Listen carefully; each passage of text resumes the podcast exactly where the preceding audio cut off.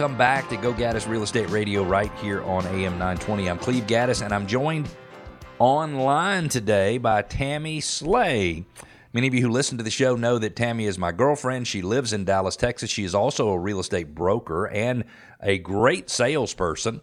And I love to have her on the show whenever she is available. So thank you for making yourself available to be on the show with us. Well, thank you for inviting me. It's fun to be here with you. And Happy New Year. Happy New Year to you. Happy New Year. We were together on New Year, so it's not like we didn't wish each other Happy New Year. I'm not going to ask you in front of everyone to report what time you went to sleep on New Year's Eve, but if you wanted to tell people what time it was... Uh, nine thirty. We were tired. We had walked. How many steps had we walked that day? Because we were walking everywhere. It, so I think you were right at twenty thousand, and I was at like eighteen thousand. So we had walked like nine or ten miles for the day, which was a lot of fun. We were both worn slap out. And then what did we eat on New Year's Day? On New Year's Day, yep. we had um, collard greens, yes. black-eyed peas, cornbread, yes. and meatballs. And meatballs. So I, I have Cleve's famous meatballs that I made for your daughter-in-law, who is uh, unfortunately experiencing some of the nausea that comes from uh, being expecting. And so we took those to her, but we had uh, black-eyed peas, cornbread, and collard greens. And I think those are for good luck, for um, uh, prosperity, and I don't remember what the other is, but they were delicious, weren't they? They were. They were so good. Yeah, we started cooking those the night before, and we had them going all, all night long. We cooked those collard greens into absolute submission. We just cooked oh. them. so, so for those of you who want to connect with us, remember it's easy. Just go to Go Gaddis Radio dot com. You'll find the ability to ask us for more information on selling your house, to ask for your neighborhood to be included in our neighborhood spotlight. You can share ideas with us. You can yell at us and tell us we don't know what we're talking about. You can do whatever you want to. Just go to Go Gaddis Radio dot com. We love it when our listeners interact with us. Tammy, after you and I had been dating about a year now, you, your favorite place, I think, in all of Dallas is the Dallas Arboretum. By the way, I saw some pictures of the Botanical Garden in Fort Worth. And I'm telling you, we got to add that to our list because that place looks gorgeous as well. But you love the Dallas Arboretum, and I am totally into um, horticulture and ornamental shrubs and trees and things like that. And so I love the Atlanta Botanical Garden. So as we were getting to know one another and traveling from city to city and spending time together, we would go almost every single trip to your arboretum, and we'd go almost every single trip to the Botanical Gardens in Metro Atlanta. For Tammy, I would say it is your happy place. And I don't know what everybody who listens believes, but I think when you are at a botanical garden or an arboretum, I think you feel much closer to your Heavenly Father. Correct.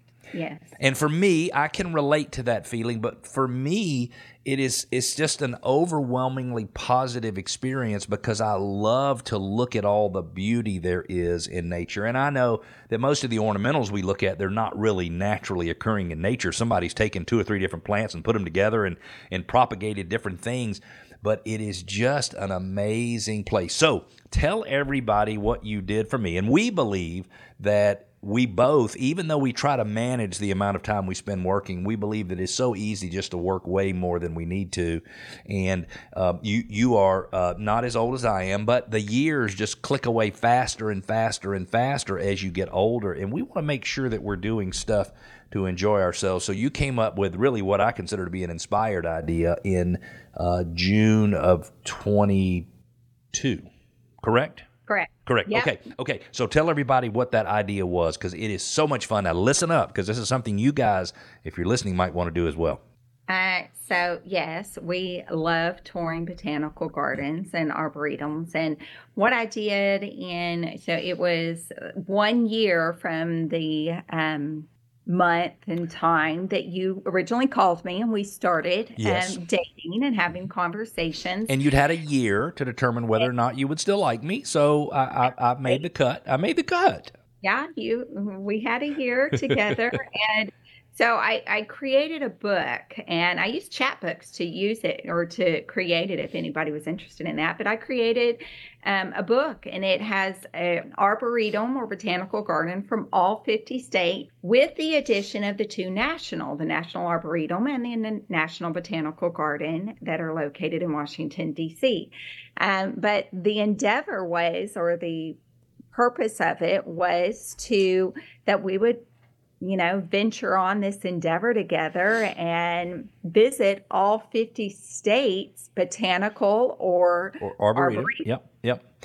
And I have yeah. to, if I could add, so Tammy, when she selected the botanical gardens or the arboretums for us to tour, I thought she picked the official state botanical garden or arboretum in every state. Turns out that she had an even better plan because the experience is so different because of what she did. So if you don't mind, Tammy, I'm going to tell them that you looked at botanical gardens and arboretums in every state, and you picked the ones that had pictures that resonated most with you.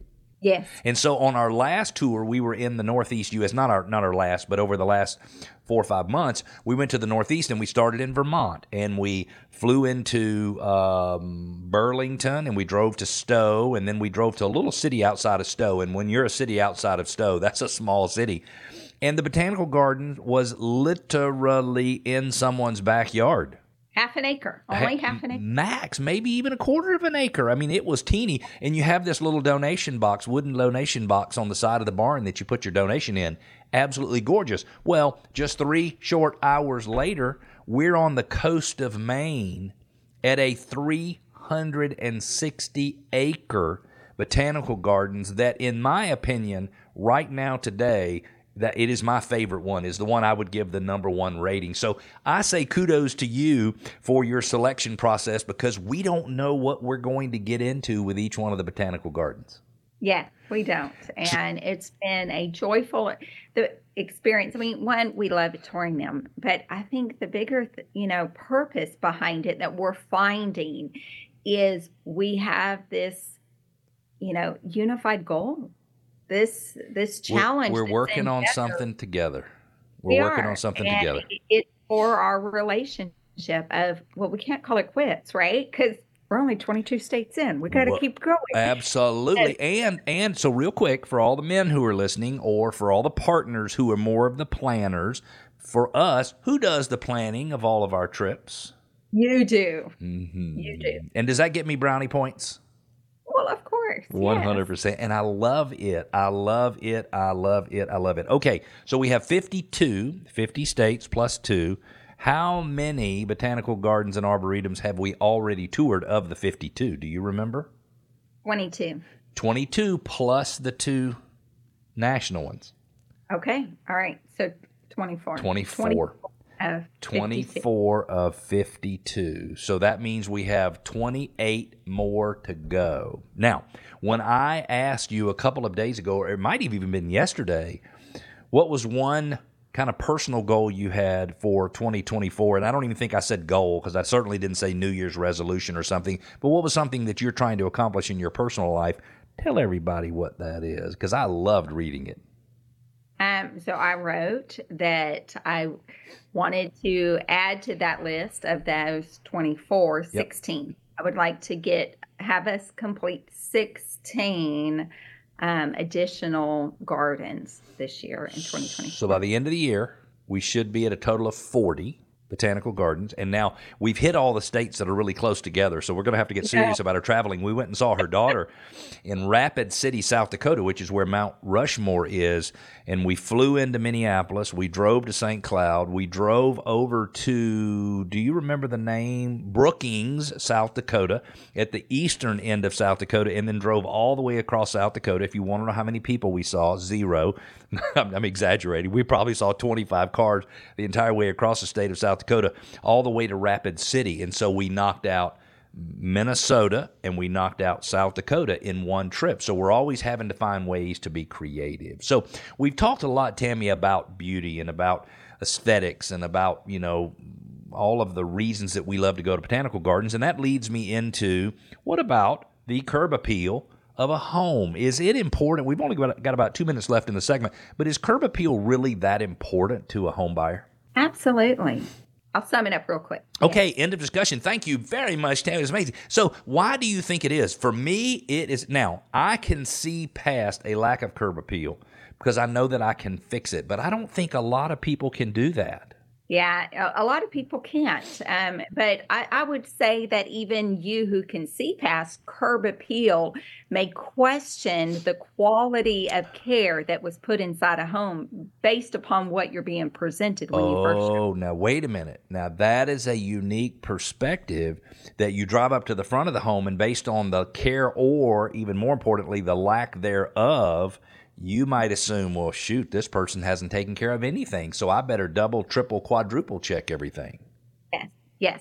But just on aesthetics, curb appeal is absolutely important. I mean, first impressions, right? Like we do it all the time. We do it when we date. We do it when we go on job interviews. We do it everything. It's your first, you know, vision of that property when you pull up or when you see it online. It's what gets you to go. You either want to go in the door or you want to click on photo number two. And get on out of there.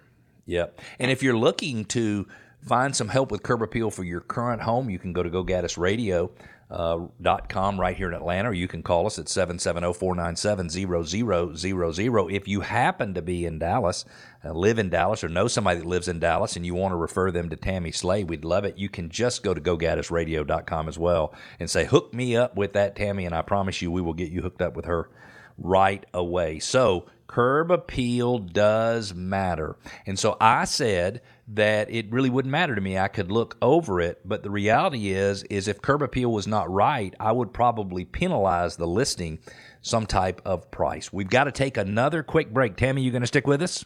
Yes, I am. When we come back, we're going to talk about whether or not you can do a tax-free exchange with negative equity.